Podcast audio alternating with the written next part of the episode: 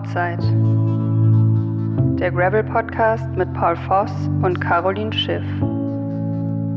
Hallo und herzlich willkommen zu einer weiteren Folge von Outside, dem Gravel Podcast. Ähm, heute dreht sich alles um das Thema Ultracycling. Äh, dafür haben wir heute einen ähm, interessanten Gast eingeladen, den wir uns euch nachher vorstellen werden. Und ja, wie immer werden wir erstmal bisschen über Allgemeines reden. Wir haben, weil es jetzt auch schon ein bisschen her ist mit der letzten Folge, auch einiges erlebt. Und ähm, ja, fangen wir einfach mal an. Hi Paul. Moin Caro. Ähm, ja, schön dich mal wieder zu sehen, obwohl wir haben uns ja gerade erst vor ein paar Tagen in Aachen getroffen. Genau. Aber genau, bevor wir über den äh, Streckentest reden, vom dem UCI-Rennen, was da stattfindet, wo wir auch beide schon äh, ziemlich viele Nachrichten zu bekommen haben, ähm, können wir jetzt mal endlich darüber reden, für wen du eigentlich dieses Jahr fährst. Ja, also jetzt ist es wirklich soweit. Ich konnte es ja kaum glauben. Ähm, aber ich glaube, inzwischen weiß es ja auch eigentlich, denke ich, also zumindest jeder, der mir auf Instagram folgt, wird es gesehen haben, dass ich ähm, jetzt ab sofort für die Marke Canyon unterwegs sein werde. Aber für, also genau, da hat dann gleich die Frage für Canyon oder fürs Canyon Kollektiv. Das ist ja so eine Mischung aus Mountainbike, Enduro, glaube ich auch, oder? Genau, also ich bin offiziell im Canyon Collective Team. Ähm, da werden eigentlich alle Athleten gesammelt, die im Offroad-Bereich unterwegs sind. Und ich habe auch meine Lizenz habe ich über habe ich äh, über dieses Team gelöst. Also ich habe eine Mountainbike-Lizenz. Bist du dann eine Profi-Mountainbikerin jetzt laut Lizenz oder? Genau, also ich dachte ja erst, ich bin offiziell kein Profi mehr laut Lizenz, aber ich bin es nach wie vor, weil es einfach, ähm, ja, es war jetzt einfach einfacher, das so zu lösen. Es heißt, du kannst auch rein theoretisch bei der deutschen Straßenmeisterschaft teilnehmen, oder? Automatisch. Ich glaube, du hast das Startrecht als Mountainbike-Profi ja auch, ja. Bei der deutschen Straße?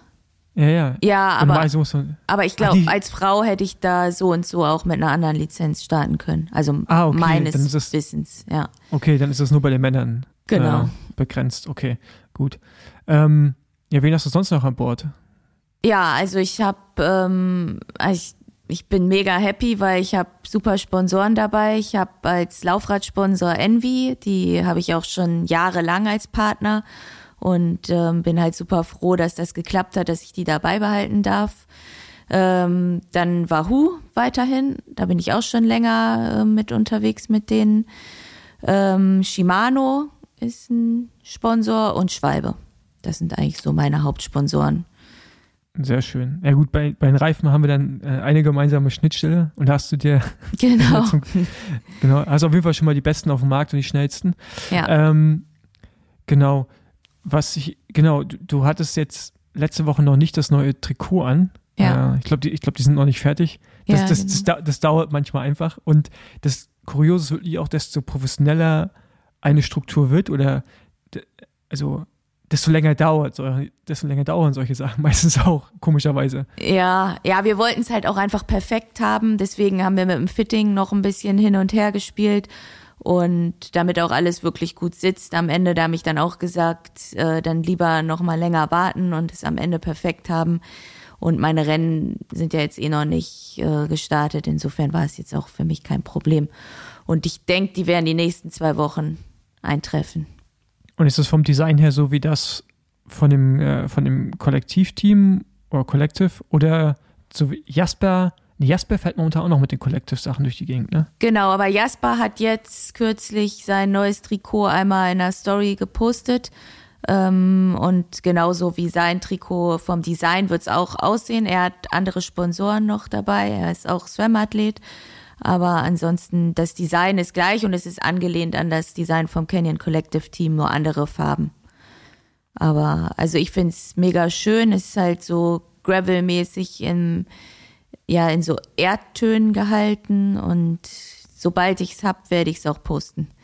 Okay, das heißt, äh, wir können uns jetzt, ich habe ja auch ein erdig, also mein langes Trikot und mein kurzes ist ja auch so ein bisschen erdig. Das heißt, wir können uns jetzt im Wald verstecken. Ja, auch. genau, wir werden gut getarnt sein. Aber es hat mich tatsächlich so ein bisschen an dein Design auch erinnert. Also es sieht gar nicht so unähnlich aus. Ja, dazu muss ich auch sagen, ich war zuerst da. aber, ich, aber, aber, ich glaube, da haben wir uns jetzt hier auch nicht gegenseitig äh, irgendwie inspiriert. Das ist halt auch so gerade die Farben, die einfach äh, im Trend sind, ja, in diesem Radsport. Ähm, ja, Genau. Wie, äh, also. Sektion, ja, genau, von daher. Ja. Ähm, genau, wie gerade schon erwähnt, waren wir letzte Woche Freitag beide zusammen in Aachen und wir wurden da eingeladen von dem Veranstalter vom Free Rides Festival, ähm, damit wir uns mal die Strecke angucken von dem UCI-Rennen, was da am 13. Mai stattfinden wird. Und erstmal bin ich überrascht, dass es schon über 600 Meldungen gibt. Ähm, das finde ich reichlich, um ehrlich ja, zu sein, zum jetzigen Fall. Zeitpunkt. Und genau, wir haben jetzt viele Nachrichten bekommen, wie wir die Strecke so einschätzen, welche Übersetzung, welche Reifen, pipapo. Äh, gefragt, wie schwer ist denn das Kopfsteinpflaster? Kann man mit Straßenrad fahren? Äh, all diese Fragen wollen wir jetzt mal so ein bisschen beantworten. Ähm, so leichte Überforderung war bei den Fragen, zumindest ist, ist die bei mir aufgekommen, weil äh, ich selber auf jeden Fall unterschätze, wie wichtig dieses Rennen für Leute ist und wie, wie fokussiert einige auf diesen Kurs sind einfach auch, also wie viel die eigentlich wissen wollen. Ähm, wo ich, also die wollen mehr wissen, als ich über einen Anbauenkurs wissen will. Weißt, oder, also, und das ist ja für uns beide somit das wichtigste Rennen. Ja. Und äh, äh, so viele Nachfragen, wie man da bekommt, äh, vor allem ins Detail rein, ähm, fand ich dann schon interessant, ja. Ja, ja ging mir auch so. Also, ähm, aber ich finde es total cool, dass die Leute sich so auf ein deutsches UCI Gravel Rennen freuen. Und ich denke, es ist auch für viele eine Art Saisonhöhepunkt und ähm, ja, auch ein, ein Stein auf, auf dem Weg zum, zur Weltmeisterschaft, weil es halt ein Quali-Rennen ist und für viele das ja auch das Saisonhighlight dann am Ende der Saison sein wird. Genau, das ist auch dieses diese Dreierwochenende, ne? Du hast ja die Woche vorher hast du Falkenburg, ist es glaube ich, ne? Ja, genau. Genau, die Woche vorher ist Falkenburg. Da sind wir beide in Girona, bei Tracker, dann Aachen und dann das Wochenende drauf Dänemark. Also, wenn man da wohnt, wo du wohnst, im Bremer Raum, da hat man relativ viele Rennen. Ja. Also im Umkreis würde ich jetzt nicht sagen, aber zumindest im, Ver im, Verhältnis zu, zu dem, was, wo man sonst immer hinreisen muss, äh, ist das dann doch schon relativ nah. Aber ja. ja, wir können ja, wir können ja mal anfangen, über die Strecke zu reden. Also ähm, erstmal, ja, wie, wie findest du die Strecke, wie findest du die Runde, Rundenlänge, mhm. ähm, genau, Ge Beschaffenheit, ähm, genau. Genau, also es ist eine Runde von 20 Kilometern ähm, Startziel ist bei, äh, bei diesem CHIO Aachen, das ist dieses Springreitergelände, das berühmte Springreitergelände in Aachen. Und ähm, genau, also die 20 Kilometer Strecke grundsätzlich finde ich persönlich immer eine große Runde schöner, aber es ist natürlich für den Veranstalter viel einfacher, wenn er eben nur eine 20 Kilometer Strecke abstecken muss. Und ähm, ja, da ist man ja auch einfach froh, dass man so ein Rennen auf die Beine stellen kann. Und wenn das dann eben so ist, dann ist es so. Ähm, die Runde hat ungefähr 320 Höhenmeter. Genau, was über 100 Höhenmeter mehr sind pro Runde als sowohl Komoot und Strava ausspucken. Ähm, Genau. Das ist natürlich interessant, weil wir, wir fahren sieben Runden, also ja. die lange, das lange Rennen ist sieben Runden mehr. Das heißt, es sind ungefähr 700 Höhenmeter insgesamt, 750 Höhenmeter mehr als momentan angegeben. Und auch selbst beim kurzen Rennen, was ja dann vier Runden sein werden, sind es dann auch um die 400 Höhenmeter mehr. Ja.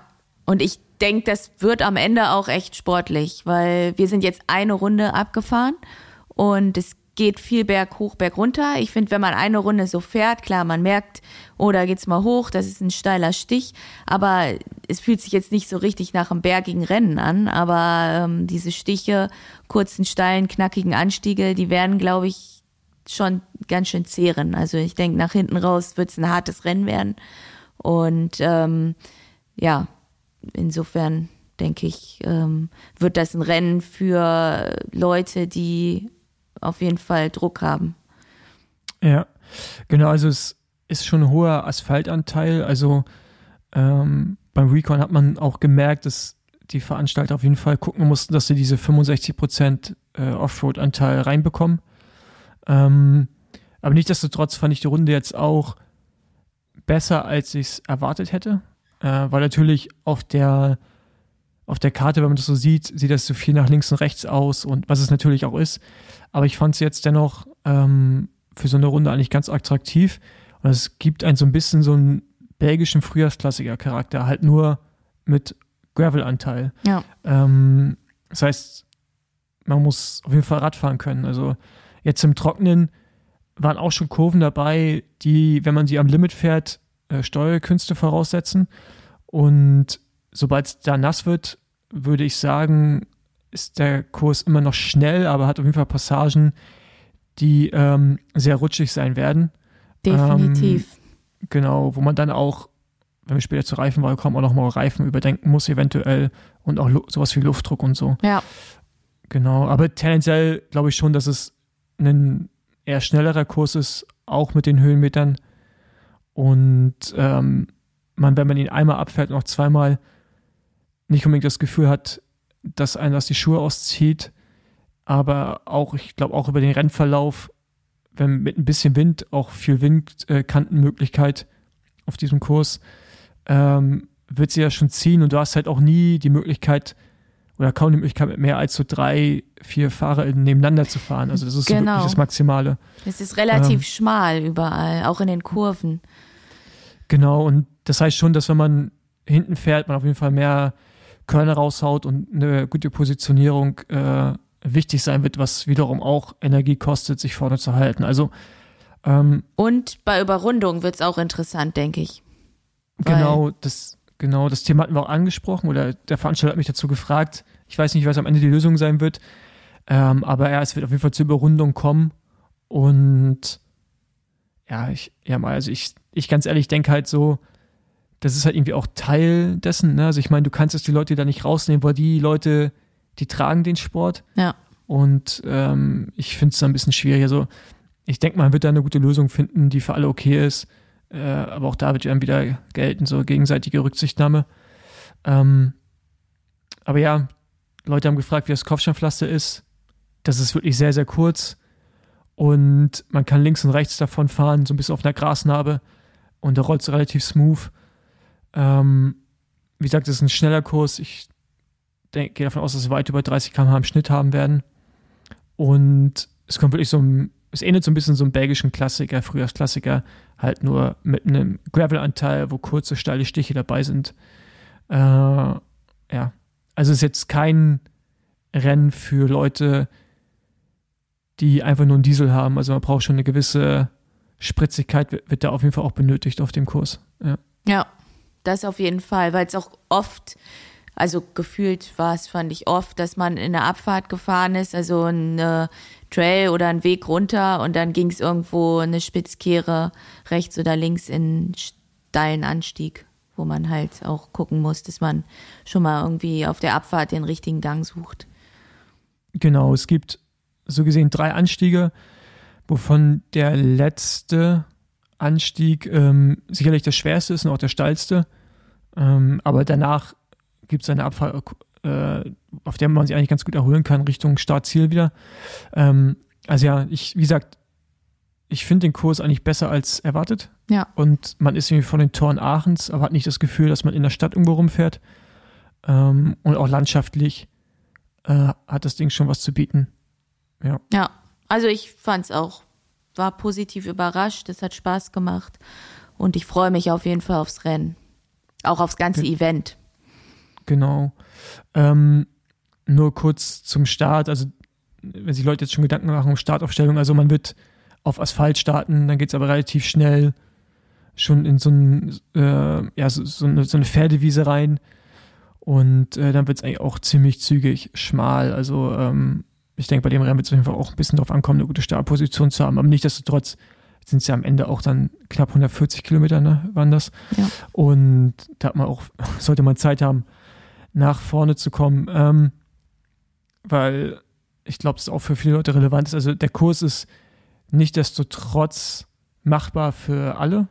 Also ja. ich würde sagen, dass man, solange man regelmäßig Rad fährt, äh, man auf jeden Fall in der Lage ist, diese sieben Runden zu fahren und die vier sind auf jeden Fall machbar, auch für Leute, die, ähm, die vielleicht vor kurzem erst angefangen haben und sowas mal ausprobieren wollen. Ähm, was ich persönlich halt an dem Format gut finde, ist halt, dass natürlich die Leute, die du mitbringst, äh, ZuschauerInnen und so, dass die uns öfters sehen. Ob die immer den Überblick behalten, wer vorne ist, ist jetzt die andere Frage, mhm. weil ja eigentlich andauernd Verkehr sein wird irgendwann. Ja, ja das wird Aber, schwierig werden. Genau. Äh, aber ich denke, da wird es noch eine Lösung geben, wie man die Spitze der Frauen und der Männer erkennt. Mhm. Ähm, aber wie gesagt, Kurs eigentlich ganz nice. Kann man ruhig auch ein paar Tage vorher hinkommen, weil schöne Gegend. Auf jeden Fall, mega schöne Gegend. Ähm, ja, ich war auch überrascht und es lohnt sich für einen Kurzurlaub. Und äh, auch für Anfänger auch technisch fahrbar, der Kurs. Also man muss keine Angst haben, dass man sich da irgendwie ja, überschätzt oder verletzen genau. könnte oder sonst was. Man muss halt vielleicht einen Gang rausnehmen in der Kurve und ja. nicht, äh, nicht voll reingehen, aber sonst ist das eigentlich echt alles machbar. Ähm, genau, Materialfrage. Ja. Ey, da, da, also, da komme ich halt irgendwie eigentlich immer zu einem, wo ich sage, ja, so wie halt immer, ne? und also ich meine, ich, ähm, ich würde Straßenrad nicht empfehlen. Nee. Auch nicht mit 32er Reifen, weil es dann doch zum Teil, selbst wenn es trocken ist, zu rutschig ist und du halt auch einen gewissen Grip brauchst, einen Komfort, den dir die Reifen geben. Ja. Ähm, also einfach Gravelrad. Ne? Genau. Oder einfach. Crossrad. Ja, klar. Crossrad geht auch immer. Viele haben ja vielleicht noch gar kein Gravelrad und haben einen Crosser, der wird auch funktionieren. Aber also auf, ich würde definitiv Reifenbreite 35 plus wählen. Also. Genau, also ich, also wir haben ja, wir sind ja beide Schwalbe-Athletinnen mhm. und wir haben ja, also ich würde den G1 RS genau. jetzt fahren, ja. was jetzt bei anderen Herstellern einfach ein Reifen, der eher in der Mitte schnell ist, also Richtung Semislick geht und außen ein bisschen Profil hat. Ähm, da würde ich halt wahrscheinlich einen 45er gehen, weil 35er ist mir immer so ein bisschen, also weiß ich nicht, also so, so ein 35er holt mich gerade noch nicht so richtig ab, muss ich sagen. Mm, also ich bin da echt im Moment so, ich finde den eigentlich ziemlich geil, weil ich muss auch sagen, auf meinen Envies baut der auch recht breit. Ähm, und ich bin auch ein 35er RS bei dem Gravel-Rennen in Holland gefahren. Das war ja mega matschig. Und auch im Moment im Training habe ich hinten 35er drauf und ich finde den auch im Matsch und der funktioniert einfach. Und ich spare ja ein bisschen Gewicht. Insofern glaube ich, würde ich fast einen 35er wählen. Ja, genau. Also, wie ihr hört, ähm, 35 bis 40 wäre jetzt bei uns so die Wahl. Äh, breiter braucht man auf jeden Fall nicht. Nee. Also äh, man kann, also schmaler als 35, klar kann man machen, würden wir jetzt, oder würde ich jetzt nicht empfehlen. Ähm, ja, vielleicht muss ich einen 35 auf dem Kurs auch mal probieren, aber ich fühle mich halt so wohl mit dem 40er und ich bin den 35 auch hier in Berlin schon ein paar Mal im Wald gefahren. Ähm, und ich habe da jetzt halt nie den Vorteil gesehen, weil du musst immer so einen Tick mehr Luftdruck fahren als beim, also im Verhältnis, hm. als beim 40er. wegen, Durch, wegen Durchschlag und so. Und da finde ich ihn sehr, sehr hart. Aber vielleicht muss ich noch mal rumprobieren. Probier es mal aus. Ich, ja. ich finde es gut. Aber ich meine, bei mir ist mit Luftdruck sowieso eigentlich ziemlich egal. Also. nee, auch, auch bei deinem Gewicht macht es Unterschied. ähm, genau zum Thema, also Luftdruck und so muss, muss so mega individuell, ne? je nach Gewicht. Also da kommen wir jetzt auch gleich zur Übersetzung. Da, ich finde, muss man halt krasse Unterschiede machen. Also ich kann jetzt mal sagen, was ich an Übersetzung fahren würde und ich glaube, dann was du fahren würdest, weil das ist nicht vergleichbar. Also wir haben unterschiedliches Kraftpotenzial, unterschiedliche Arten und Weise, wie wir die Rennen auch fahren.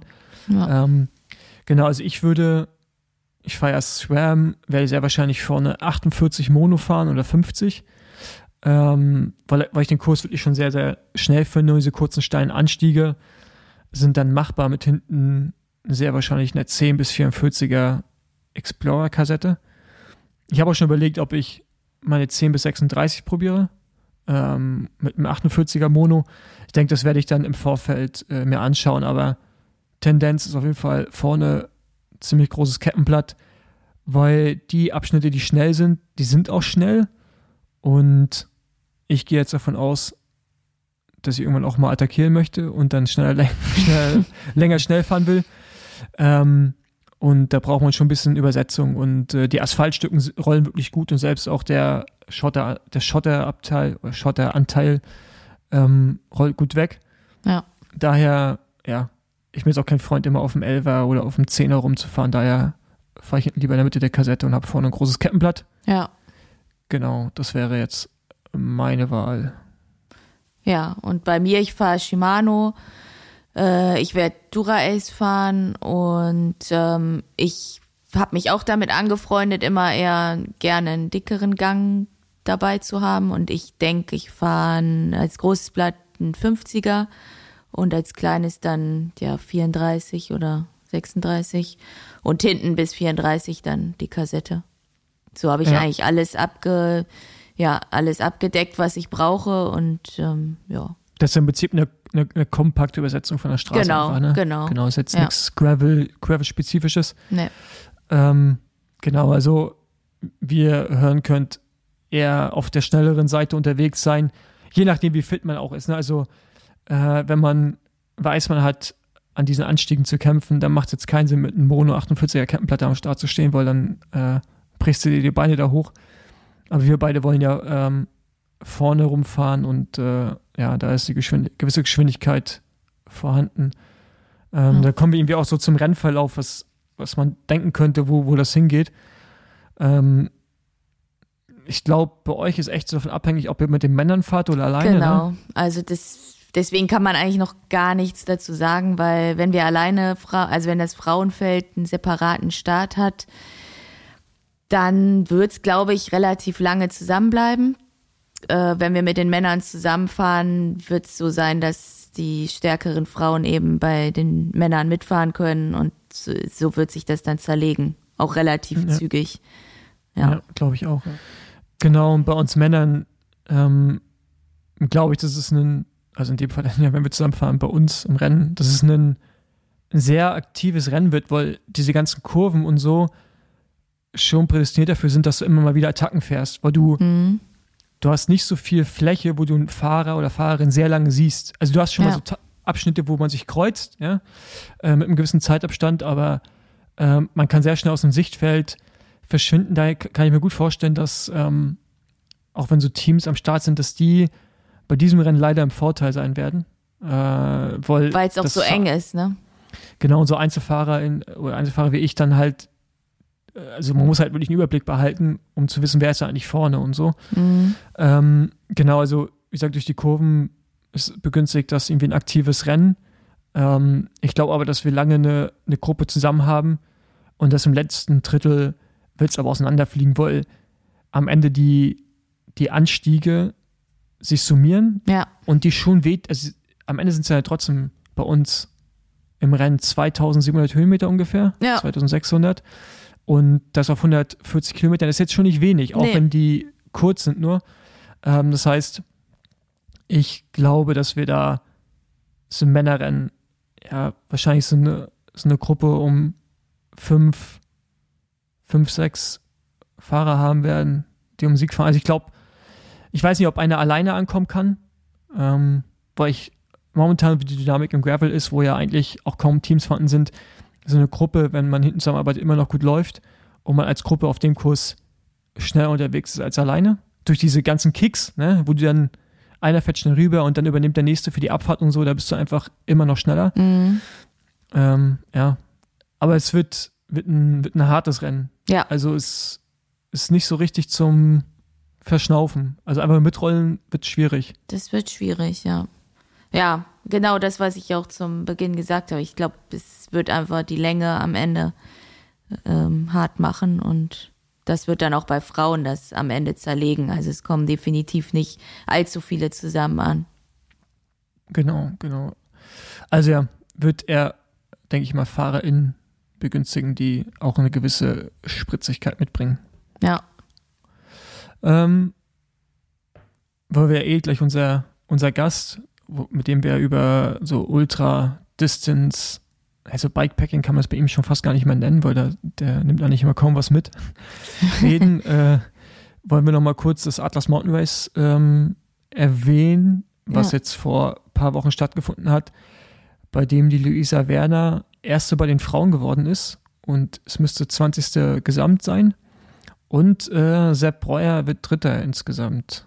Ähm, Glückwunsch an beide.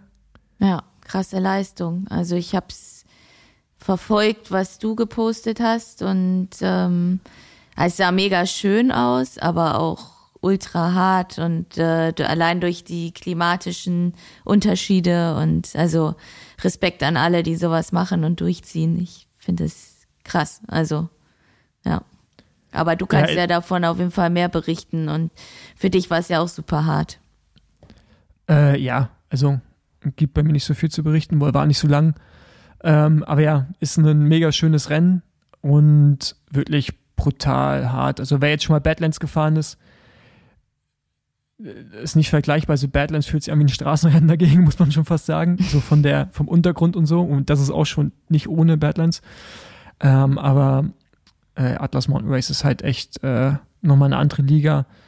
Und auch die Länge natürlich mit 1300 Kilometern ist auch absurd und der Kälte, die wir da hatten. Äh, aber ja, empfehlenswert, wer Bock auf sowas hat, schaut euch das mal an. Äh, lohnt sich auf jeden Fall. Man hat, ich glaube, für die ganze Distanz elf Tage Zeit. Nee, nicht elf Tage. Neun Tage. Oder zehn Tage, irgendwie so. Also man muss schon am Tag weit über 100 Kilometer fahren, weil sie erstmal nicht so viel anhört, aber das ist ganz schön viel. Wenn es nicht Weil- rollt, ne? Wenn es nicht rollt, genau, da- dann ist das viel. Mhm. Und von daher auch mal ja, großen Respekt an alle, die teilgenommen haben, also auch die, die aufgegeben haben, weil das ist, äh, ja, Ja, also krass. ja. Aber ist ja eigentlich eine gute, eine gute Überleitung dann zu unserem heutigen Gast, wo wir uns beide nicht sicher sind, wie man den Namen, also den Vornamen kriegen wir beide hin. ist nicht das Problem. Deswegen habe ich es auch in der Einleitung, äh, habe ich es dann irgendwie ausgelassen, den Namen, weil ich weiß echt nicht, wie man es ausspricht. Das Genau, muss er uns auf jeden Fall erstmal als erstes sagen. Ja, ich würde sagen, das ist Deutschlands bester Ultra-Distance-Athlet. Also ich kenne zumindest keinen, der so viele von diesen Ultra-Distance-Sachen gewonnen hat. Und zwar ist das der Ulrich Bartholmös. Hi zusammen, hi Paul, hi Caroline. Hi. Hallo Ulrich. Hi. Ähm, bevor wir in das Thema einsteigen, äh, mal kurz bitte deinen Nachnamen selber richtig sagen. Ulrich Bartholmös, gar nicht so schwer, wie es ausschaut. Genau, aber wirst du auch mit einem Ö geschrieben normalerweise?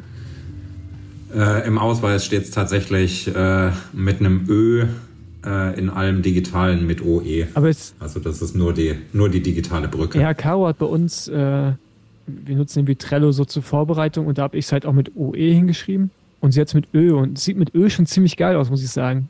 So, halt, hat so ein bisschen so, ein- Hm. so ein Werner-Touch. Ich weiß nicht warum, Ja. aber.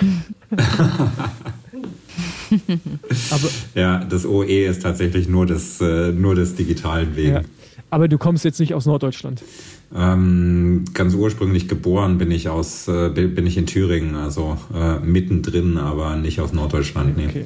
Genau, du bist äh, 36 Jahre alt, lebst, ich würde sagen, mittlerweile in Girona, oder? Oder pendelst Ja. du noch?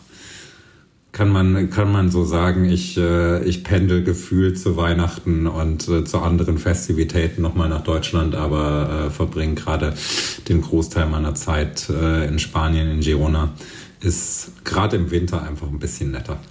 Ja, das kann man nur so unterzeichnen. Aber wie, wie bist du darauf gekommen? Also warum Girona? Also ich meine, wenn du jetzt ein Influencer wärst, dann würde ich sagen, klar, selbsterklärend. Aber ich, ich, ich meine, wir können vielleicht auch gleich mal klären, was du eigentlich beruflich machst, weil das frage ich mich schon sehr, sehr lange. Also Ja, zu, zu Girona bin ich, ähm, bin ich eigentlich ähm, ja durch, äh, durch Umwege und Unfälle oder weiß ich nicht wie gekommen. Ähm, ich habe äh, im Sommer 2019 ähm, eine große Tour mit einem Campervan durch, äh, durch Spanien und Portugal gemacht.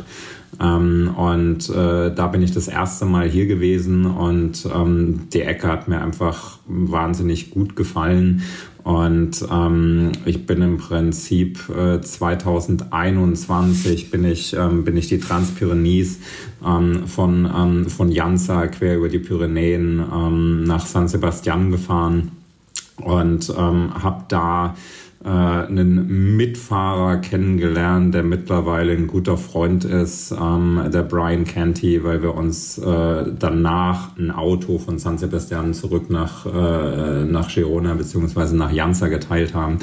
Ähm, und der lebt hier und mit dem habe ich hier irgendwie äh, noch ein paar Tage verbracht und einfach eine gute Zeit verbracht. Und ähm, der hat mir dann im Anschluss äh, über einen Freund eine Unterkunft vermittelt, wo wir 2021 äh, im Prinzip drei Monate ähm, in, in Banyoles, also 20 Kilometer von, von Girona, verbracht haben.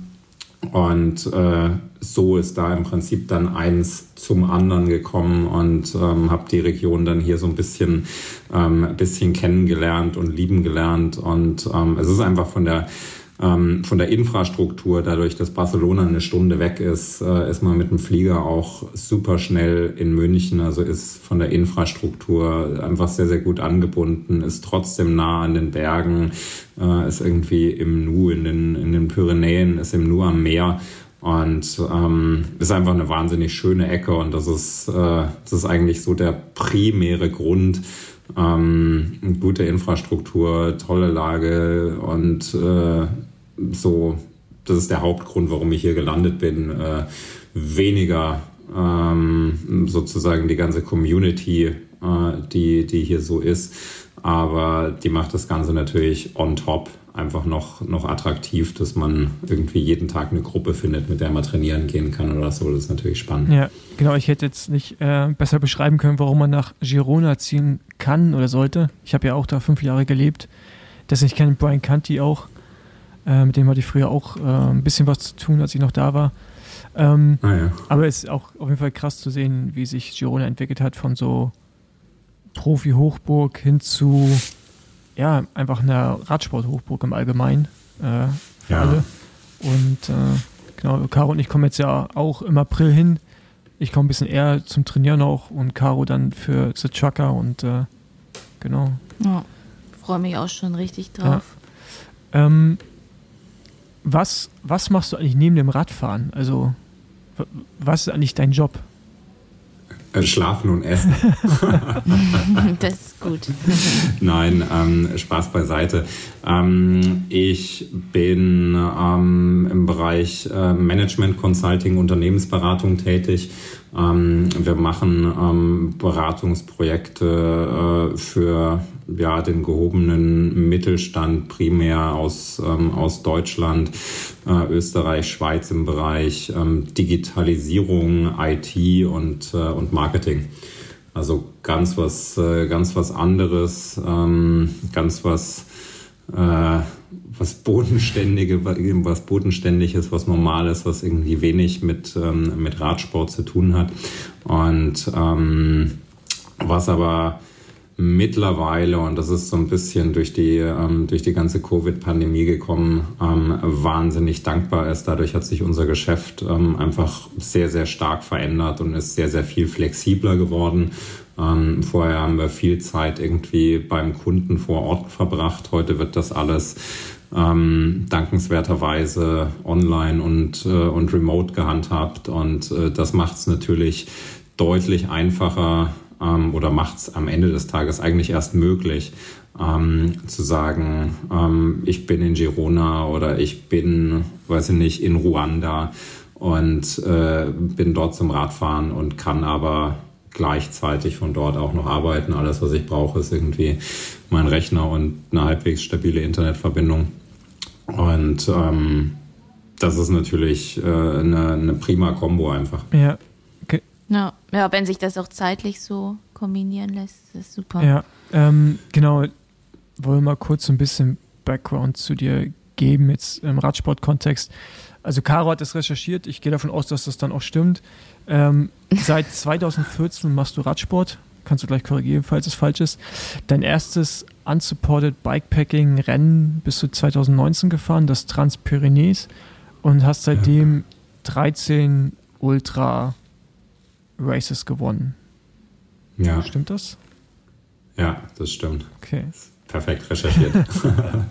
Sehr gut. äh, genau, du hast ja. aber krass. Also äh, ist ja irgendwie, ich meine, 2014 im Radsport angefangen und seit 2019 erst diese, diese Rennen und dann schon so viele Siege. Ähm, da warst du auf jeden Fall gut unterwegs. Ja, ja, ich bin im Prinzip ähm, ganz früher zu Schulzeiten ähm, bin ich äh, bin ich Mountainbike beziehungsweise bin ich Downhill gefahren. Ähm, bin eben in Thüringen aufgewachsen und äh, bei mir um die Ecke in Ilmenau war so eine, äh, so eine Downhill World Cup Strecke oder ist immer noch. Mhm. Ähm, und äh, da bin ich im Prinzip groß geworden und bin dann nach der Schule zum, zum Studium nach Leipzig und Berlin gegangen, ähm, wo es jetzt irgendwie nicht mehr viel mit Bergen und irgendwie Downhill hat. Und ähm, ich sage immer, ich war dann irgendwie zehn Jahre lang wirklich Radsport abstinent und ähm, auch mit Berufseinstieg und so weiter. Ähm, ich sage immer, ich bin dann nur noch Bürostuhl gefahren. ähm, ich war tatsächlich äh, dann mal auch äh, ein Vielfaches meiner selbst. Also ich habe irgendwie zwischendurch auch mal 95 Kilo gewogen. Ähm, jetzt bin ich irgendwie bei, bei knapp unter 70. Ähm, und äh, bin im Prinzip 2014, ähm, 2013, 14 habe ich mir so ähm, das erste Rennrad ähm, überhaupt gekauft und ähm, habe dann mit Rennradfahren angefangen und äh, ja, ich sag immer, ähm, dann wurde es immer mehr und wurde es immer schlimmer und ähm, irgendwann ist es halt äh, da angekommen, dass ich mich halt auch gerne mal für zehn Tage und viereinhalbtausend Kilometer quer durch Europa aufs Rad setze. Ähm, okay. Aber wie, also, also wie kamst du wirklich dazu, dann zu sagen, ey, ich, ich mache jetzt solche extremen Sachen und dann ist ja auch zwischen 2019 und jetzt Anfang 2023 19 Ultrarennen gewonnen, wo man sagen muss, die meisten waren bis dahin, glaube ich, auf der Straße, ne?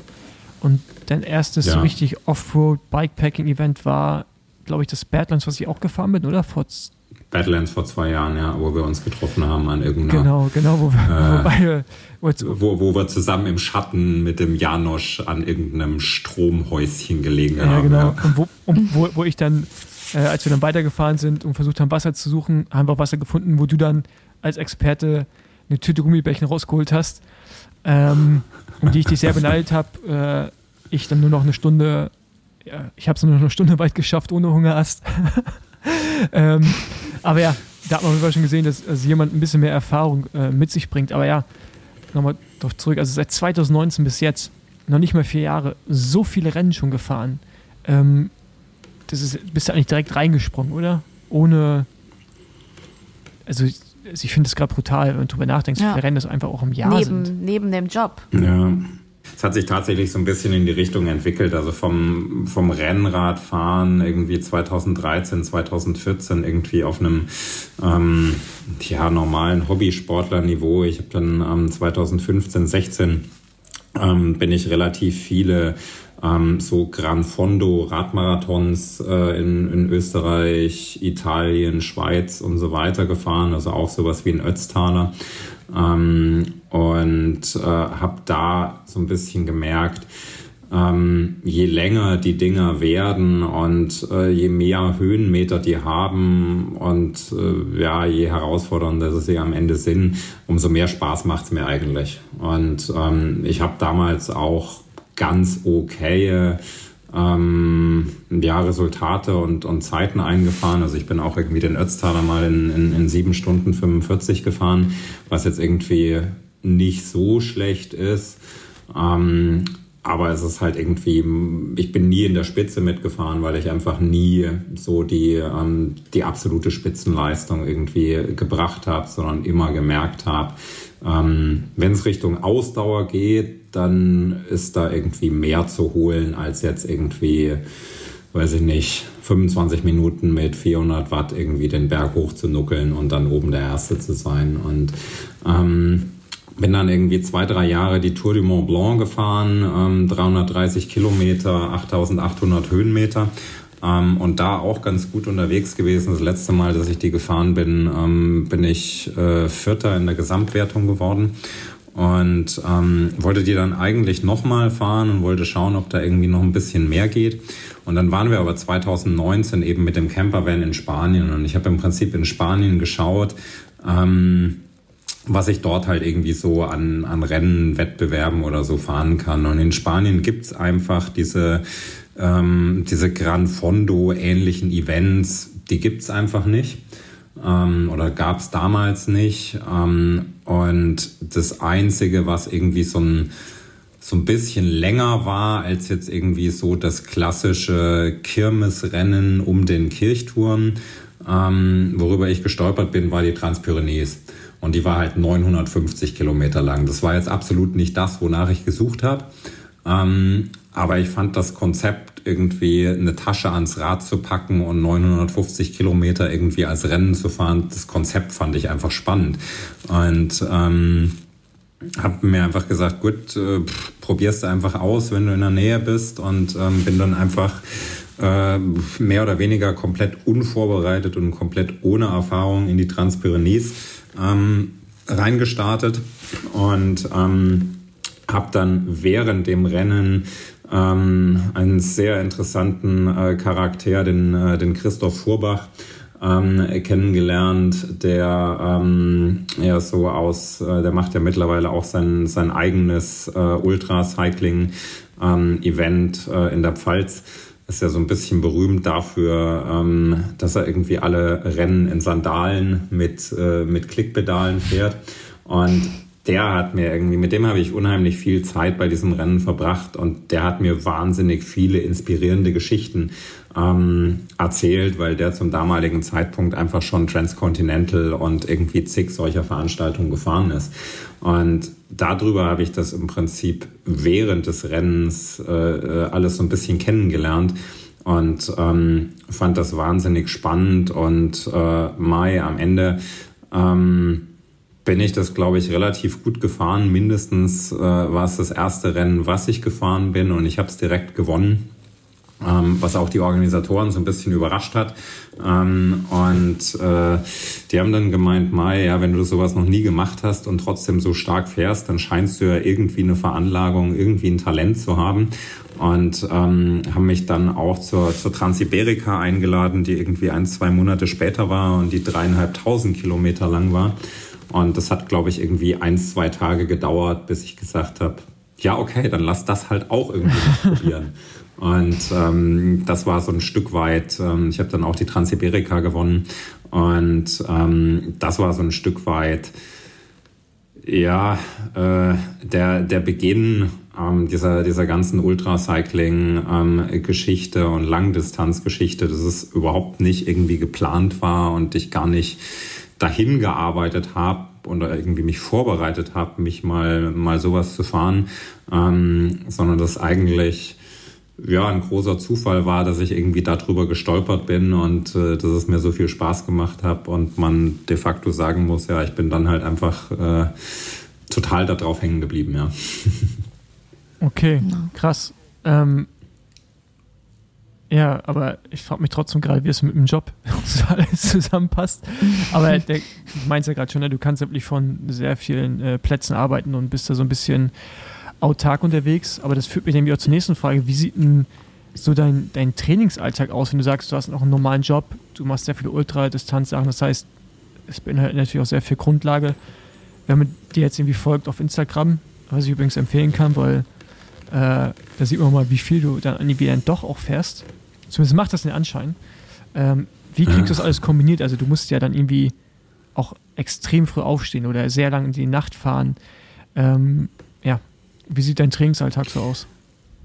Ja, es hat, äh, es hat natürlich alles so ein bisschen ähm, seine, seine Vor- und Nachteile. Und klar, wenn man irgendwo auf, auf Instagram schaut, dann, äh, dann sieht man primär irgendwie ähm, die schönen Seiten und die, die Sonne scheinen. Ja, und äh, klar gibt's da irgendwie so ein paar, paar Kompromisse, die man eingehen muss.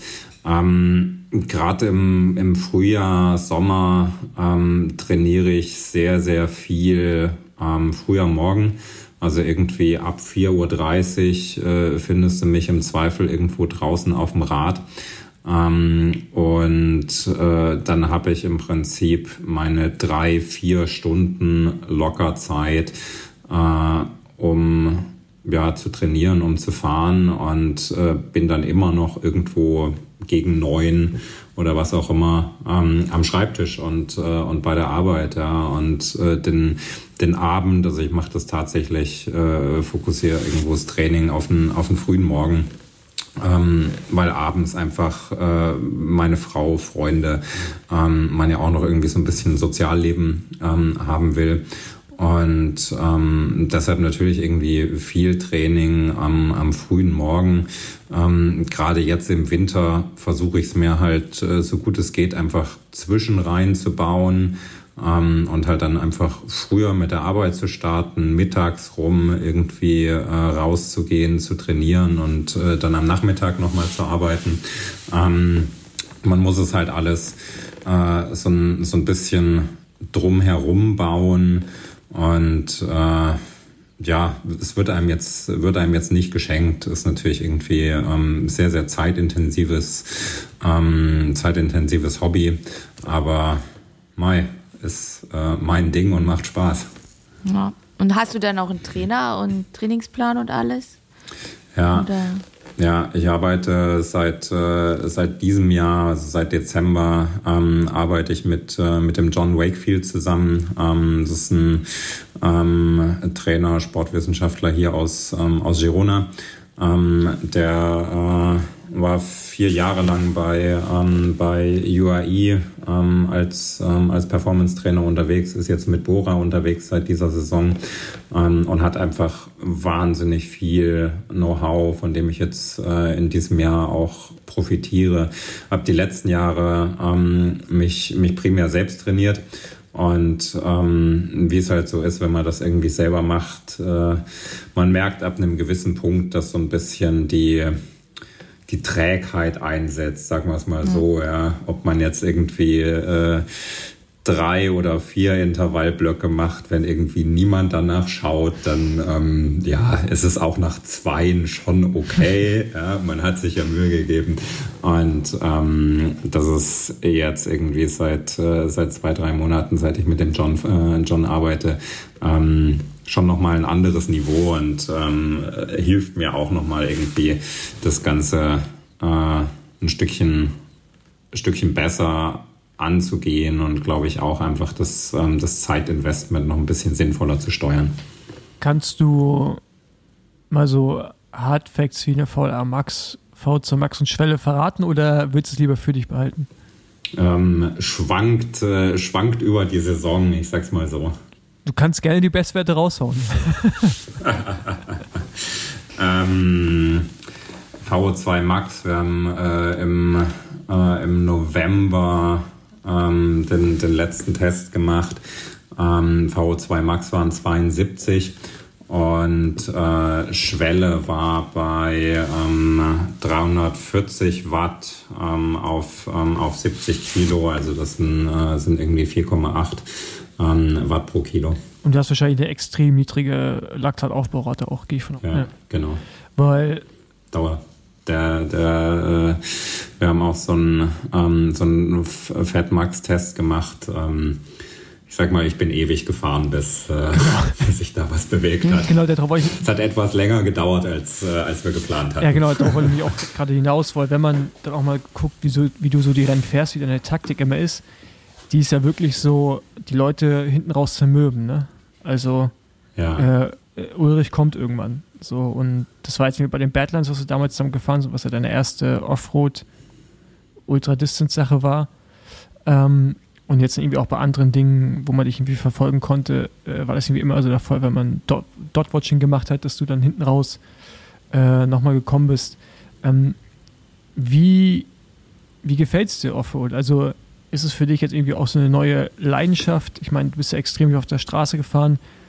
Dann Badlands als erstes, jetzt in Girona sieht man auch immer wieder, dass du so eigene Segmente dir raussuchst, die du versuchst immer schneller ähm, zu fahren, Offroad und gefühlt sehe ich dich auch nur auf dem Gravelbike. Also zumindest sieht das so aus. Ähm, ja, hat es dich da komplett reingezogen oder hast du auch noch mal Bock auf Straßenevents? Es hat, äh, es hat im Prinzip eine, eine komplette ähm, Transformation gegeben. Ich habe mit dem, ähm, mit dem Rennrad angefangen, die ersten Jahre ähm, tatsächlich nur Rennrad fokussiert auf der Straße unterwegs gewesen. Ähm, 2021 äh, Badlands, wie du richtig sagst, war, ähm, war das erste Gravel-Rennen. Ähm, letztes Jahr habe ich schon ähm, deutlich mehr ähm, Gravel-Events auch gemacht, ähm, habe aber auch noch äh, das Transcontinental ähm, gefahren, was, äh, was Road war, ähm, habe ähm, Madrid-Barcelona gefahren, was Road war, ähm, hatte so ein, hatte, bin Gran Guanche Road gefahren, also war im Prinzip so ein 50-50-Mix. Ähm, und äh, bei dem, was dieses Jahr auf dem Plan steht, ähm, witzigerweise kein einziges Straßen-Event ähm, mehr, ähm, sondern eher die andere Richtung ähm, Gravel und ähm, ich werde im Juni, und das wird irgendwie mein großes äh, äh Ziel sein, dieses Jahr die Tour Divide fahren. Also werde tatsächlich ähm, aufs Mountainbike aufsatteln und ähm, will mich in die Richtung noch so ein bisschen bewegen. Ähm, und ganz kurz, mich reizt. Ganz kurz, mhm. erklär mal ganz kurz bitte, was die Tour Divide ist, weil es ist schon so mit, also das, also es gibt ja noch so Silk Road Mountain Race, aber ich glaube Tour Divide ist schon so auf, ist ein Level, oder? Die, ja, ich glaube, das ist, ähm, das ist ein Level, beziehungsweise ähm, die Tour Divide ist äh, das älteste und eines der prestigeträchtigsten ähm, Offroad-Langstreckenrennen überhaupt. Ähm, die Tour Divide äh, geht von Banff, Kanada, ähm, immer den Rocky Mountains entlang Richtung Süden ähm, nach, äh, nach New Mexico, also direkt an die, an die Grenze ähm, zu, zwischen USA und Mexiko. Ähm, das sind ähm, knapp viereinhalbtausend Kilometer ähm, nonstop up and down. Und ähm, die Tour Divide gibt es in der Form mittlerweile, glaube ich, schon seit, äh, seit über 15 Jahren. Also eines der ähm, ja, der ält oder das älteste Rennen, die Mutter der, der Langdistanzrennen, wenn man irgendwie so, so möchte, ähm, war auch äh, Inspiration für einen Mike Hall, der dann irgendwann das, äh, das Transcontinental hier in Europa irgendwo aus der Taufe gehoben hat und äh, vom Transcontinental dann beeinflusst sind, glaube ich, äh, viele, viele der Events, die es heute gibt, einfach entstanden und haben sich da davon ähm, einfach inspirieren lassen und haben das irgendwie so ein bisschen nachempfunden. Ähm, und äh, damit ist die, ist die Tour Divide einfach eines der, der ganz, ganz großen ähm, self-supported äh, Events, was es, äh, was es irgendwo so neben einem Silk Road und so weiter so gibt. Ja. ja. Fährst du denn auch im Vorfeld das Unbound? Ähm, wenn ich schon mal über einen großen Teich fliege, dann äh, mache ich auch das Unbound. Ich werde das Unbound XL machen. Mhm. Ähm, das ist äh, im Prinzip genau eine Woche vorher. Ähm, ja klar, und, so, so, als, so als Warm-up nochmal so 500 Kilometer vorher in die Beine spulen, ne? Kann man. Genau. Das ist, äh, das ist der Plan und dann von, äh, von Kansas direkt nach, äh, nach Kanada, nach Banff und ähm, da dann da dann halt richtig Fahrrad fahren, viereinhalbtausend Kilometer. Okay. Was hast du dir da so äh, für einen zeitlichen Rahmen gesetzt? Für, äh, für die Tour Divide. Mhm. Ähm, der Streckenrekord äh, ist seit 2016 ungebrochen bei ähm, 13 Tagen, 22 Stunden, 51 Minuten. Ähm, der ist immer noch von, äh, von Mike Hall gehalten. Und ähm, ja, das Ziel ist, äh, wenn alles gut läuft, ähm, den Streckenrekord in Angriff zu nehmen. Wie viel, ja. wie viel ist das pro Tag? Hast du es mal runtergerechnet? Ähm, also genau sind es äh, 4200 irgendwas. Ähm, wenn man es jetzt mal äh, durch 14 ein bisschen aufrundet, ähm, dann äh, fährst du am Tag Größenordnung 300 ähm, Kilometer. Ähm, und äh, das Ganze hat auch noch äh, 60.000 Höhenmeter roundabout. Ähm, das heißt, du fährst am Tag auf dem Mountainbike 300 Kilometer und so 4, 4.500 Höhenmeter. Alter, also jetzt mal, Krass, unvorstellbar. ey, jetzt mal ganz ehrlich, 14 Tage, 14 Tage in Folge. wie, Oh. also, wie, wie, also, da schläft man jetzt ja nicht so viel, ne? Gehe ich von aus. Also, hast jetzt dann nicht eine. Ja, du schläfst deutlich mehr Ja, ja, als, ähm, als bei Badlands, ja, wo du halt Gar auch mal schläfst. ohne Schlaf fährst. Ähm, aber 14 Tage in Reihe ähm, ohne Schlaf, ich glaube, das, äh, das macht weder Spaß noch ist es gesund. Nee. Ähm, ich glaube, die was man, was man irgendwie so an, an Schlaf braucht, äh, kann ruhig so ein bisschen schwanken, aber wird halt irgendwas zwischen, ähm, zwischen drei und fünf Stunden sein. Ähm, und äh, auch da muss man, glaube ich, ähm, einfach sehr gut schauen, was die äußeren Bedingungen so anbetrifft, weil Mountainbike natürlich nochmal deutlich mehr ähm, einem abverlangt als jetzt irgendwie äh, ein Straßenrennen. Also so ein Transcontinental über 4.500 Kilometer ähm, würde ich jetzt einfach mal überspitzt sagen, ist da eher ein Walk in the Park. Ja, da fährst du irgendwie auf den Berg rauf und dann rollst du halt irgendwie auf der anderen Seite den Berg wieder runter und hast irgendwie einen guten Asphalt und äh, kannst dich da irgendwie beim, bei der Abfahrt erholen. Ähm, wenn du bei der Tour Divide, äh, die höchsten Gipfel sind da irgendwie 3600 Meter hoch.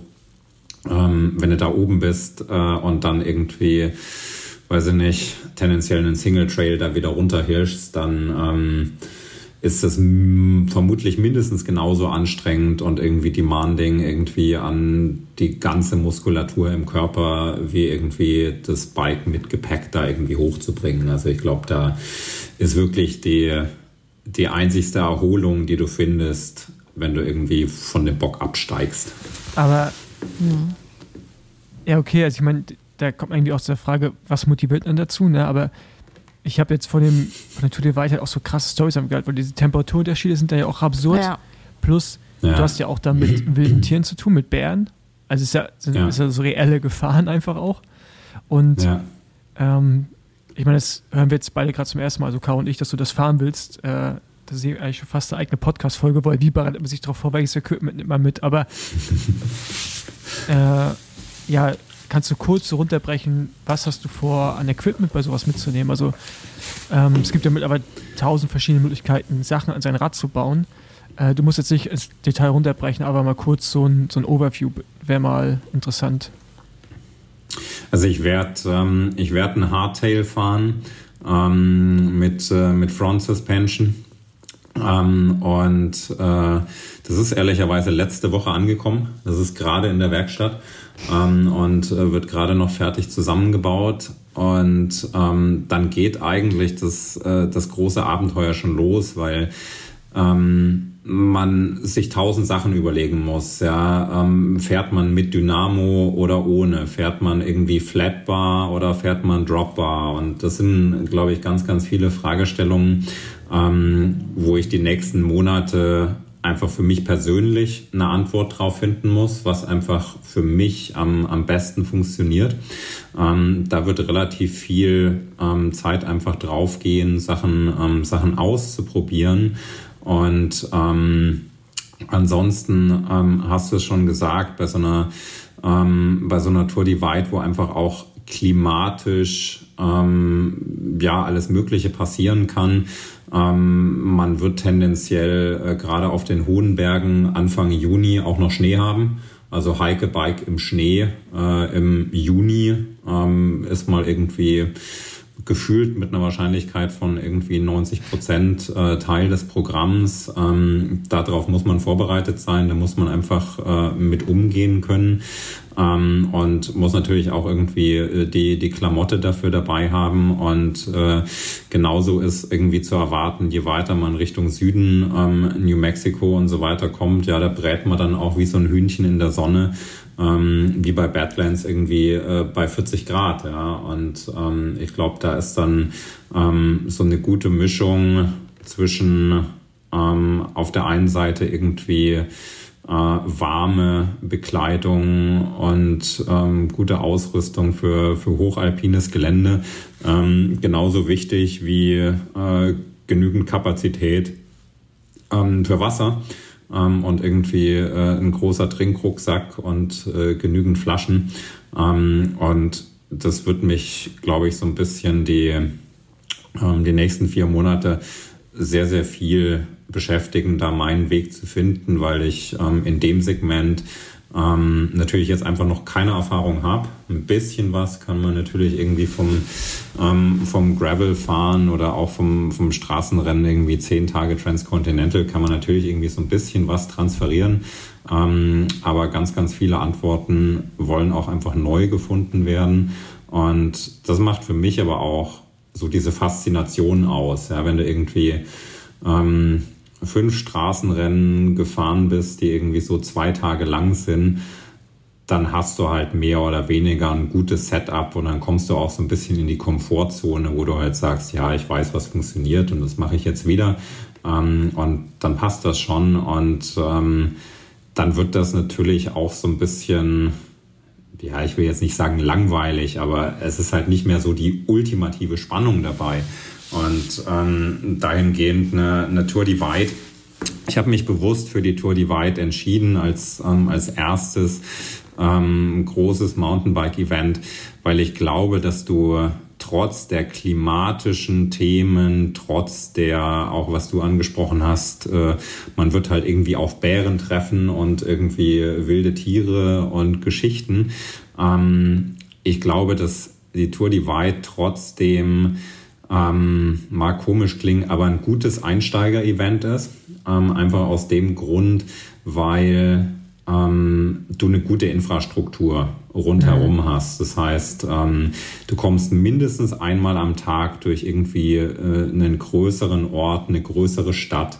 Du hast, ähm, und das gab es zum Beispiel ähm, letztes Jahr im Sommer auch relativ viel, da war gerade irgendwo an der Grenze zwischen, ähm, zwischen Kanada und USA, ähm, gab es noch relativ viel Schnee, ähm, wo auch viele Leute das einfach unterschätzt haben, gerade so aus dem Midpack und äh, dann irgendwie mitten im Nirgendwo stecken geblieben sind und ähm, dann die ähm, Bergwacht, ist es bei uns, also so Search and Rescue Teams ähm, zum Einsatz kamen und die teilweise dann mit einem Hubschrauber rausgeholt haben.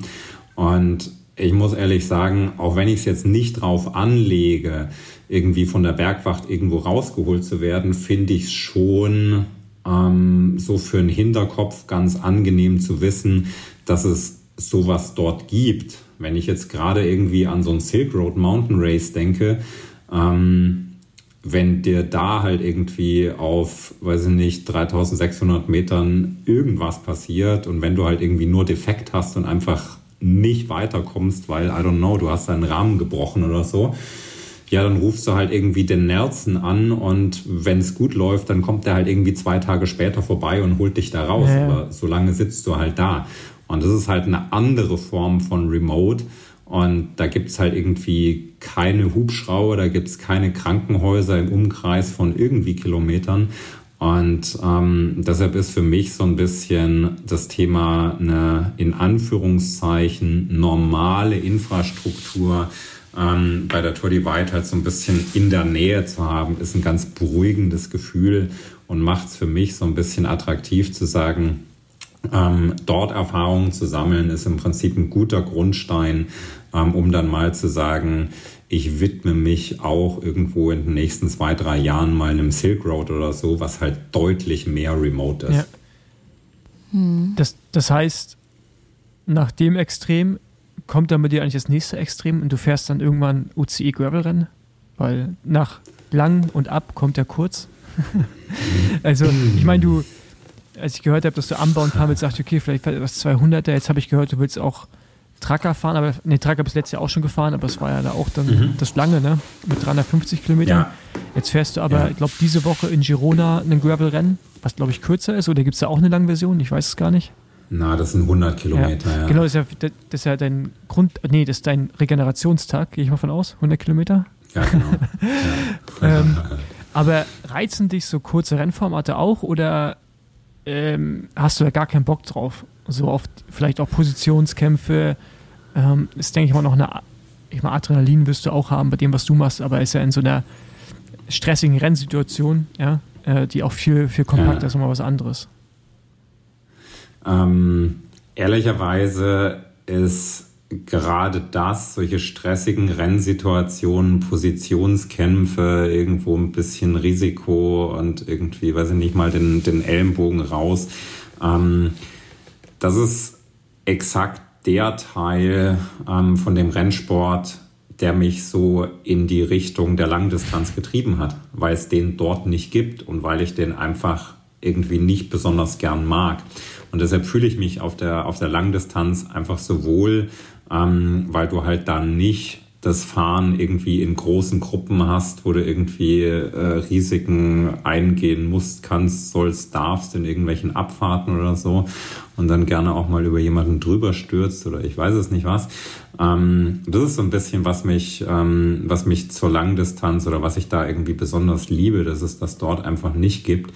Und ähm, die, die kürzeren Sachen, jetzt ein, ein Tracker oder jetzt auch jetzt am Wochenende ähm, La Santa Val ähm, in Girona fahre ich im Prinzip, weil es vor der Haustür mhm. ist und weil der, weil der Gerard von Glasmark ähm, mittlerweile auch ein guter Freund ist und weil es einfach immer eine tolle Atmosphäre ist.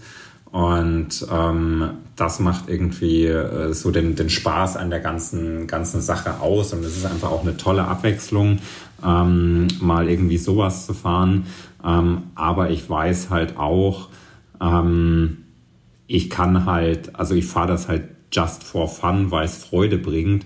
Ähm, ich weiß ganz genau, dass ich keinerlei Stärken habe, ähm, um da irgendwo um den Blumentopf mitzufahren. Mhm. Weil einfach ganz, ganz andere äh, Skills und auch ganz, ganz anderes Training dafür natürlich irgendwie gefragt ist ähm, viel, viel impulsiver, ähm, wo ich auch mal irgendwie ein Stück mitfahren kann, aber dann halt, weiß ich nicht, nach 20 Minuten am Berg dann halt auch einfach sterben gehe, wo andere Leute irgendwie nochmal 20 Minuten einfach genauso weiterfahren. Ja. Ja. Und ähm, deshalb ist das schon nett, irgendwie mal so ein, so Mix zu haben. Ähm, aber die, die kürzeren Distanzen, alles was jetzt irgendwie UCI Gravel oder auch ähm, die, die Gravel Earth Series ist, ähm, das macht Spaß, mal irgendwie so ein Event einzubauen, wenn ich irgendwie in der Nähe bin oder wenn sich das irgendwie anbietet. Ähm, ist aber jetzt nichts, was ich äh, als, als sportlichen Fokus für mich setze, einfach weil ich schon gelernt habe, ich bin dafür halt einfach nicht gemacht und meine Stärke liegt einfach woanders ich denke auch, das Training unterscheidet sich dann ja auch schon so extrem, dass du gar nicht auf beide Rennformate den Fokus setzen kannst. Nee, nee, definitiv nicht. Ähm, mich würde zu einem Thema mal deine Meinung interessieren. Äh, ich habe das auch öfters schon mal angesprochen, irgendwie äh, bei uns im Podcast oder auf Social Media. Äh, und zwar Thematik Schlafen bei diesen Ultrarennen. Du hast gerade selber mhm. gesagt, so Tour Divide ist, das ist so lang, da kommst du nicht ohne Schlafen aus. Jetzt war ich beim Atlas Mountain Race, ist auch so lang, da musst du schlafen, obwohl da die ersten das auch wieder in ein Extrem reingetrieben haben, wo es dann sehr, sehr wenig war am Ende. Ähm, mhm. Und dann so Dinge wie Badlands, also da redet man ja, also wenn man vorne beenden will, redet man ja nicht mehr über Schlafen. Ne? Da fährt man halt dann zwei Tage durch. So. Und, und idealerweise fährt man irgendwann nicht mal mehr zwei Tage. Ähm, ja. wie, wie findest du die Entwicklung und was hältst du davon, wenn man oder wenn die Veranstalter irgendwann sagen, okay, wir pro Tag müsst ihr so und so viele Stunden Pause machen. Ich meine, man kann das alles nachvollziehen mit den Trackern und ist auch nicht egal, wie ihr die verbringt, aber es gibt quasi eine Ruhezeitpflicht, damit der Sport halt nicht in so ein, also es ist ja eh schon Extremsport, ja, aber noch in ja. ein weiteres Extrem reinrutscht und ich frage mich da manchmal auch so, ich meine, klar, so Leute wie du, die können das einschätzen, ne? du hast schon so viel Erfahrung, aber was passiert so im Midpack? Die sind natürlich langsamer unterwegs, äh, wollen aber auch in einer gewissen Zeit ins Ziel kommen und gehen dann vielleicht irgendwann mal über den Punkt hinaus, äh, wo man dann auch nicht mehr helfen kann. Also wenn ich jetzt an das Atlas Mountain Race denke, wo Mattia De Marchi an, in Führung liegend rausgehen musste, wo er Verdacht auf Wasser in der Lunge bestand. Es hat sich, glaube ich, ja. nicht äh, bewahrheitet zum Glück. Ähm, ja. Aber natürlich komplette Erschöpfung. Ne? Ja. Ähm, ich oder mir ist bewusst, dass an dieser ganzen Entwicklung, die das irgendwie in den letzten 12, 18, 24 Monaten genommen hat, dass äh, so dieses äh, weniger Schlafen ist mehr gut, ähm, dass das so ein Hype-Thema ähm, geworden ist, ähm, ist mir vollkommen klar, dass ich daran selber nicht ganz unschuldig bin. Ja, wenn man irgendwie vorne mitfährt und ähm, das so ein Stück weit auch praktiziert, ähm, klar, dann, äh, dann zieht man irgendwie ähm, einfach Leute nach, die sagen, okay, ähm, wenn der das kann, dann kann ich das auch. Ähm, ich versuche, wann immer ich über das Thema rede, so ein Stück weit einen Disclaimer dran zu kleben und zu sagen, hey, ähm, das kann man nicht trainieren, das muss man irgendwo erfahren und das muss man lernen. Wenn man mein erstes Rennen, die Transpyrenees in, ähm, in 2019 nimmt, ähm, da habe ich ähm, in einem Rennen, was 48 Stunden lang war, ähm, habe ich am Fuß vom Tourmalet vier Stunden in einem Klohäuschen geschlafen. Oder ja, weiß ich nicht, drei Stunden geschlafen mhm. und eine Stunde da irgendwie rumgelegen, ähm, weil ich der festen Überzeugung war, ja, du kannst ja nicht irgendwie zwei Tage lang da durch die Gegend fahren, ohne geschlafen zu haben. Du musst dich irgendwie ausruhen. Und ähm, damals hatte ich einfach keine Erfahrung damit, also bin ich irgendwo auf Nummer sicher gegangen und habe mich da ähm, halt für eine ganze Weile hingelegt. Ähm, heute würde ich das oder heute gehe ich das mit Sicherheit anders an, bin dann auch nochmal die Transpyrenees gefahren, ähm, bin sie dann auch ohne Schlaf gefahren. Ähm, aber das eben, weil ich mich Stück für Stück an meine Grenzen rangearbeitet habe und weil ich kennengelernt habe, wie mein Körper reagiert, wenn ich müde werde und nicht nur so dieses ja, ich weiß nicht, ich bin jetzt müde, ich habe keine Lust mehr zu fahren. Das ist irgendwie so, ja, das Einfachste, das kannst du irgendwie mit dir selbst wegdiskutieren, ähm, sondern wirklich so äh, der Status, wo du in, in Schlafentzug, in Richtung Sekundenschlaf und so weiter reinkommst, wo es dann auch ziemlich zügig gefährlich wird. Und das muss man irgendwie selber mal erfahren haben und da muss man irgendwie selber mal geschaut haben, wie weit bin ich eigentlich bereit zu gehen und was kann ich eigentlich machen und was nicht. Und erst dann kann man irgendwo drüber nachdenken, wie weit und wie lange man fahren kann, ähm, ohne geschlafen zu haben. Und mittlerweile, dank meiner Erfahrung, ähm, kann ich das für mich persönlich sehr, sehr gut einschätzen und weiß genau, wann es wirklich Zeit ist, sich irgendwie hinzulegen und wann halt einfach auch noch äh, eine Stunde oder zwei oder drei gefahren werden können. Und das kommt aber nur ähm, mit der Erfahrung und diese, diese ganze Diskussion ähm, von sind irgendwie erzwungene Pausen seitens des Veranstalters irgendwie für das Thema hilfreich, ja oder nein. Ähm, ich glaube schon, dass es es wert ist, zu sagen, man setzt da irgendwo auch eine gewisse Stopptafel und sagt, hier sind irgendwie N Stunden pro Tag. Wie du die verbringst, ob du dir jetzt schläfst oder ob du dich irgendwo einfach hinsetzt und irgendwie in Ruhe eine Pizza isst, ist mir egal. Ähm, aber du hast halt irgendwie N Stunden anzuhalten. Ähm, ich glaube, wenn das der Sicherheit dient und verhindert, dass früher oder später irgendwie äh, der erste Fahrer, die erste Fahrerin irgendwie ernsthaft zu Schaden kommt wegen Schlafmangel oder solchen Geschichten, ähm, dann, dann ist es das wert. Und ich glaube, dass gerade ähm, man kann es halt, umso mehr Leute, und der, der Sport wächst ja nun mal rasant, umso mehr Leute dazukommen, ähm, und so umso weniger Erfahrung da irgendwie am Anfang nun mal vorhanden ist, umso gefährlicher und risikoreicher wird das Ganze natürlich auch. Und ähm, deshalb nehme ich diese Diskussion jetzt schon ernst. Ähm, es gibt aber, glaube ich, einfach keine pauschale Antwort. Ja, also zu sagen, weiß ich nicht, Endstunden der Carlos von ähm, von, von Transiberica und, und Bassachauen, ähm, der hat ja so eine, so eine kleine Formel gebaut hat gesagt, wenn Event so lang, dann so und so viel. Ähm, ich glaube, das ist ein guter Ansatz, ein guter Anfang. Ist es jetzt geeignet für jedes Format? Wahrscheinlich nicht. Sollte es jetzt irgendwie bei jedem 600 bis 1000 Kilometer Rennen irgendwie sowas geben. Ähm, I don't know, ich glaube, das kommt auch so ein bisschen ähm, einfach aufs Umfeld drauf an und ich glaube, das muss einfach auch jeder Veranstalter so ein bisschen ähm, ja, für sich abwägen, was, was Risiken und so weiter anbetrifft. Ähm, das ist, glaube ich, ganz sinnvoll, aber ich finde es gut, wenn die, wenn die Diskussion geführt wird, weil ähm, ja, so lange Distanzen ohne Schlaf zu fahren, das kommt halt nicht einfach so von von mal machen und das ist halt nicht ungefährlich und ich glaube, dass auch diese Diskussion darüber schon einen wertvollen Beitrag dazu leistet, dass sich Leute vielleicht ein bisschen mehr Gedanken darüber machen, wo ihre Grenzen liegen und wie weit sie gehen können oder wollen. Ja, ja ich finde es, ja, also ich bin da auch bei dir, ähm, ich meine, ich kann das auch nicht so wie ihr, ne? also wie du auch, ihr seid da einfach nochmal so, also ein Extrem, muss man schon so sagen. Ähm, und ich habe für mich halt erkannt, dass ich das nicht kann. Ne? Also ähm, ich habe es natürlich jetzt. Ist das, ja? ist das eigentlich was, dieser Schlaf oder dieses, dieses Können äh, auf wenig oder ohne viel Schlaf auszukommen, ist das was, was man auch im Alltag bemerkt? Also schläfst du grundsätzlich weniger oder schläfst du, wenn du jetzt nicht Ultrarennen fährst, ähm, normal deine acht, neun Stunden? Also ich komme grundsätzlich mit relativ wenig Schlaf aus. Ähm, ich hatte es äh, ja gesagt, ja im Sommer ähm, bin ich gerne auch schon irgendwie 4.30 Uhr auf dem Rad. Ähm, und ich gehe irgendwie zu normaler Zeit ins Bett, also irgendwie, weiß ich nicht, um 10, um 11. Mhm. Ja. Ich bin jetzt mhm. nicht irgendwie ähm, dann um 7 schon im Bett, weil ich muss ja früh wieder raus zum Training.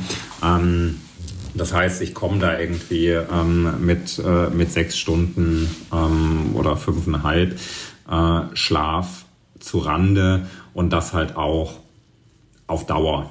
Und mhm. das auch ähm, ohne, dass ich jetzt in, in Ruhepuls oder in anderen äh, Kennzahlen ähm, da einen Schlafmangel oder so im Training sehe, sondern das ist, ähm, das ist mein Normal.